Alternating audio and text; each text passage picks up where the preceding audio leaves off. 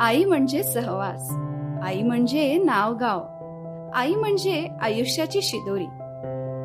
आपल्या आईने आपल्यासाठी केलेल्या त्यागाची कष्टाची निस्वार्थी प्रेमाची आपण आपल्या उभ्या आयुष्यात कधीच परतफेड करू शकणार नाही. मात्र तरीही तिने आपल्याला दिलेल्या या सुंदर आयुष्याबद्दल तिचे आभार मानण्याचा दिवस म्हणजे मातृदिन. मातृदिन साजरा करण्याची पहिली सुरुवात अमेरिकेतून झाली. अमेरिकन ऍक्टिव्हिस्ट अॅना जार्विस यांचं आपल्या आईवर प्रचंड प्रेम होतं. त्यांनी स्वतः लग्न केलं नव्हतं.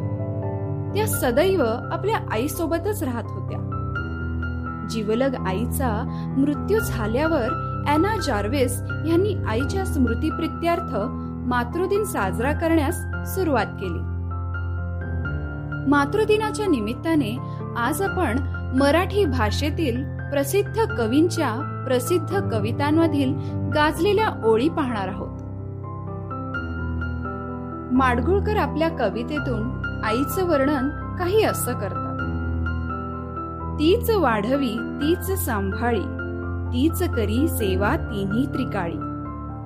देवानंतर मस्तक नमवी आईच्या पायी. आईसारखे दैवत साऱ्या जगतावर नाही साऱ्या जगतावर नाही. खरच जन्म देणारी जपणारी वाढवणारी आणि निस्वार्थ प्रेम देणारी म्हणजेच आई. कवी यशवंत म्हणतात स्वामी तिन्ही जगाचा आई विना भिकारी. आई असते जन्माची शिदोरी सरतही नाही आणि उरतही नाही. आ म्हणजे आत्मा आणि ई म्हणजे ईश्वर. असं म्हणतात की ईश्वर या जगात सर्वत्र असू शकत नाहीत. म्हणून त्याने आईची निर्मिती केली. आई असेल सोबतीला तर विष सुद्धा अमृत होईल. आई असेल सोबतीला तर विष सुद्धा अमृत होईल. आई नसेल सोबतीला तर सावली सुद्धा चटके देईल. सावली सुद्धा चटके देईल. आईबद्दल जेवढं बोलावं तेवढं कमीच. ती आपल्या कुटुंबासाठी झटत राहते कष्ट करत राहते. तिच्या या कष्टाला मानाचा मोजरा.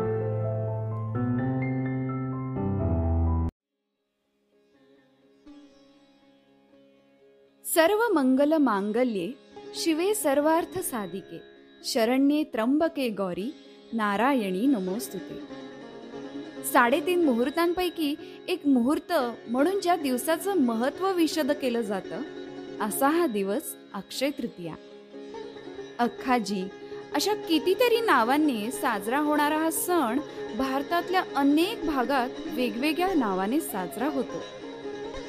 या दिवशी सुरू केलेल्या कुठल्याही कार्याचा क्षय होत नाही असं म्हणतात. शिवाय या दिवशी आपण ज्या वस्तूंचे दान करतो त्या अक्षय प्रमाणात म्हणजेच विपुल प्रमाणात पुन्हा आपल्याला मिळतात. म्हणूनच अक्षय तृतीयेचं विशेष महत्त्व समजलं जातं. वैशाख मासातील शुक्ल पक्षातील तृतीया ही अक्षय तृतीया म्हणून प्रसिद्ध आहे. या दिवशी पाण्याचे दान करण्याचा देखील प्रघात आहे. मातीच्या घागरीत वाळा घालून थंड पाणी ब्राह्मणाला दान दिल्यास ते आपल्या पितरांपर्यंत पोचतं अशी समजूत आहे. पुराण कथेनुसार या दिवशी महाभारताचे युद्ध संपून महर्षी व्यासांनी महाभारत ग्रंथाची रचना करण्यास आरंभ केला. आणि लिहिण्याचे कार्य श्री गणेशाने केले असल्याचे नमूद आहे. भगवान श्री कृष्णाने युधिष्ठिरास सांगितले की या दिवशी केलेल्या दानाचा कधीही क्षय होत नाही. म्हणून या दिवसाला अक्षय तृतीया असं म्हणतात. परमेश्वराला आणि आपल्या पूर्वजांना स्मरण करून जे कार्य केले जाते ते सर्व अक्षय अर्थात अविनाशी होते. ह्या दिवशी देवाला पुरण आणि आमरसाचं नैवेद्य दाखवतात. खरं तर आंबे खाण्याची सुरुवात या दिवसापासूनच होते. या दिवशी काही लोक अन्नदान वस्त्रदान करतात.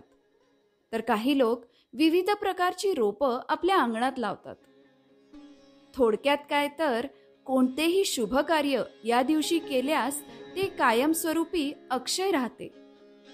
चला तर मग श्रोते हो ह्यावेळी अक्षय तृतीया काही दान करून साजरी करूयात आणि या कोरोनाच्या काळात गरजूंना मदत करूयात.